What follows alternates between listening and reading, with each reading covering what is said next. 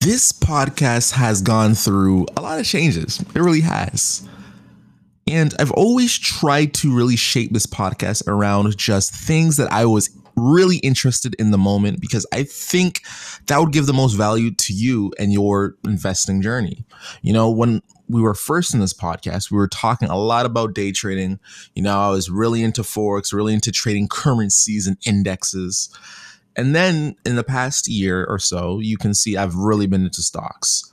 Um, just been investing in stocks and it's been great. Been up 60% this year. And of course, if you've been investing in the market as well, you know it's been an insane market.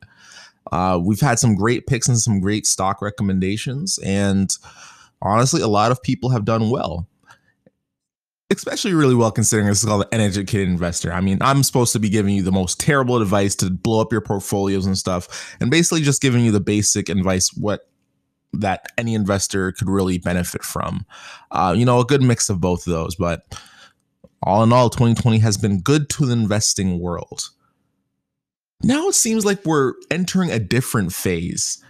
You know, I'm still in my late 20s, and it's around that time where with the market a little depressed, interest rates a little low, and me wanting to diversify those stock earnings, profits, I think it's time.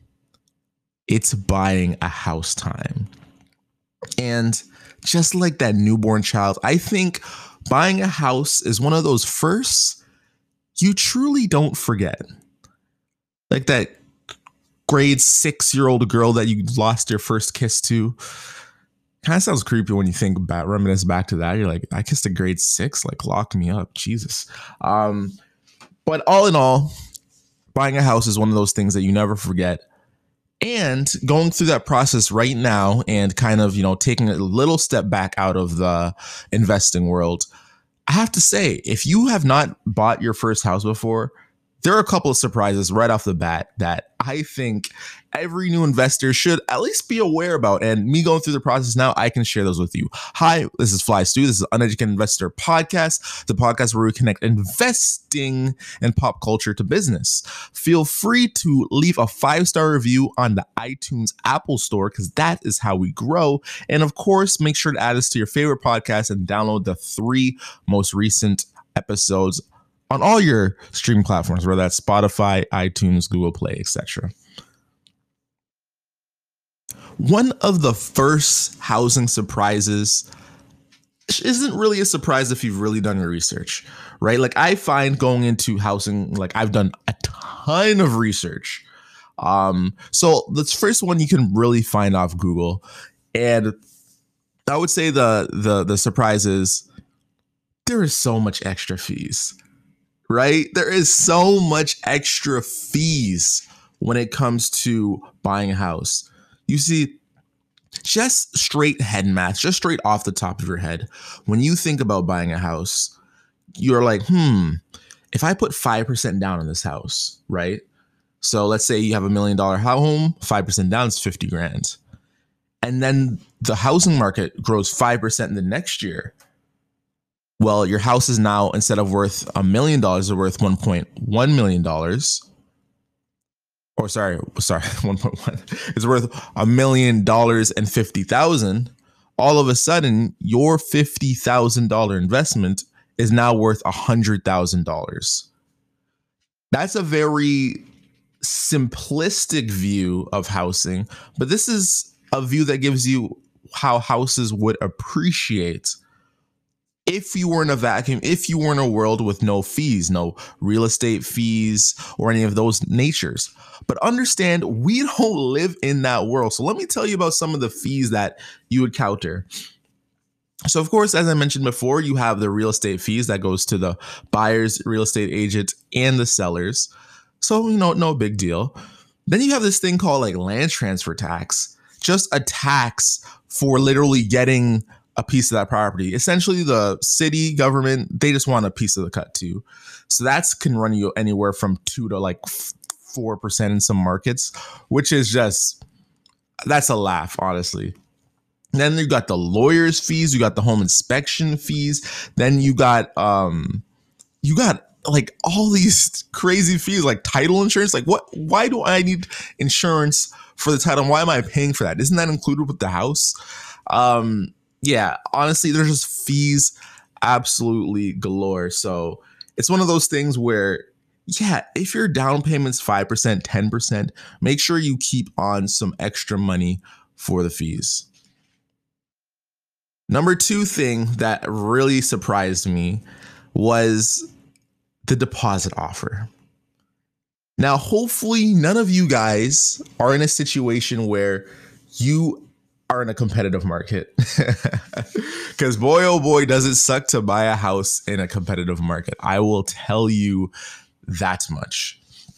So, in a competitive market, like you, you got to have your toes, your T's, and your I's crossed. You have to be ready to give an offer in an instant. And in a world where you're like, hmm, I'm a savvy investor. I'm trying to maximize my, you know, tax savings and maximize my efficiency when buying property. You're probably going in to buy property using some sort of tax incentive plan. So the one in Canada we have, it's, you know, our home buyers plan. Basically, it allows us to use our RSP funds, so our registered retirement savings plan funds. So these are basically dollars we earn from our work or job or whatever that go untaxed. It's somewhat similar to the 401k in the States, but it's not exactly it. So essentially it the RRSP, any money we put in it, it's untaxed completely. And we're allowed, we're not normally allowed to withdraw money from our RRSP, except with the home buyers plan, we can drop to 35 grand and use that to buy our first purchase of the house. Now, it can only be our first time purchasing the house. You can't do this plan again, but you can borrow 35 grand from yourself, use those dollars, not pay any taxes on it, and pay it back over 15 years. Honestly, it's like the dream sent program in heaven. So, me being an investor, being a savvy investor, if you will, I'm taking advantage of it. I'm taking the 35 grand out of my RSP and using it to buy the house. Now, the biggest surprise is to actually make an offer for an house, an investor needs you to know that you're serious. How do they know you're serious?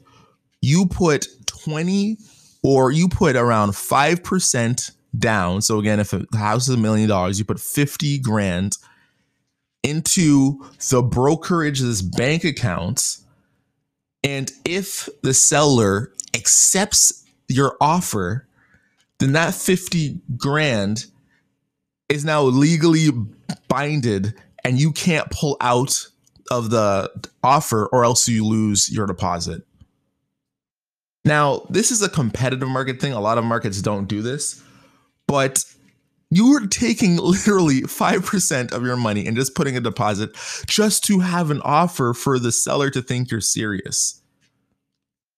And here's the catch that 5% you're putting in your deposit offer, that's not the money in your retirement savings. Remember, to use your retirement savings to buy your first home, you have to use the home buyers program. And to use the home buyers program, you need to be in a written agreement. Basically, your written agreement to buy the house, your purchase agreement, needs to be signed and accepted by the seller. But again, now you're seeing the chicken and egg. For the seller to sign and accept your thing, they need to see 5% already in this blind tr- I don't I was about to say blind trust in this lawyer account to know that your funds are ready to be dispersed. So essentially, me, I was going to buy my, you know, house at 5%. Now I realize that, oh, I need an additional 5% just to put on the side to make an offer.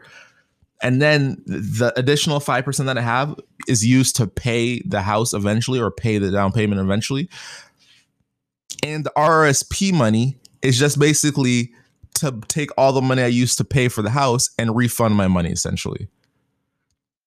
So if you're just scraping by, you just made that 5% to buy a house and it's all in your RSP, guess what? You're going to have a rude wake up surprise because you won't be able to buy anything because you have to put in that deposit offer. Now, of course, every market's not that intense. You know, a lot of markets, if there's only one or two buyers on properties on average, um, there's no such thing really in those markets as a deposit offer.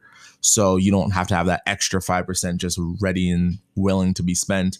But that is something to keep in mind that you really don't realize until you're ready to make the offer. Like how messed up that is that, right? You're super excited, you see a house you like, it, you're like, let's make an offer. And then your estate agent is like, okay, perfect.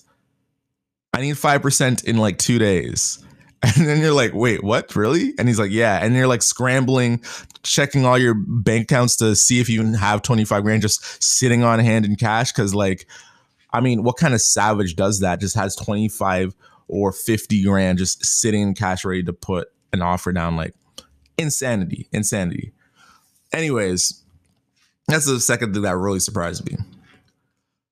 Third thing that really surprised me is you're never really ready to buy a house, honestly.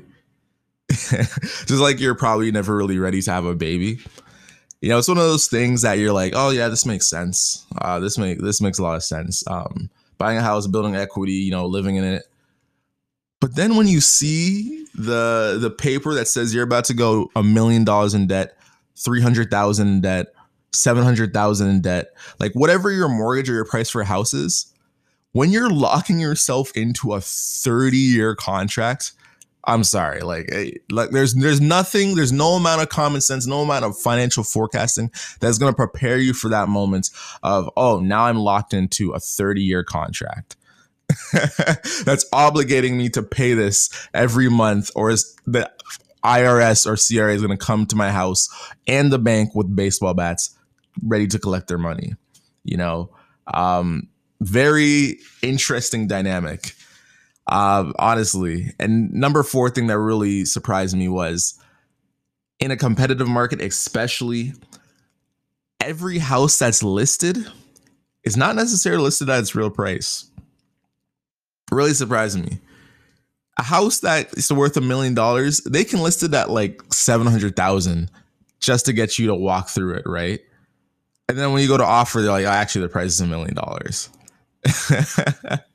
And this is just this is common knowledge, you know, which is which is so weird. I find it's like what, like you just want me to get you get in your house that badly that you're ready to like jack up the prices by ten or thirty percent.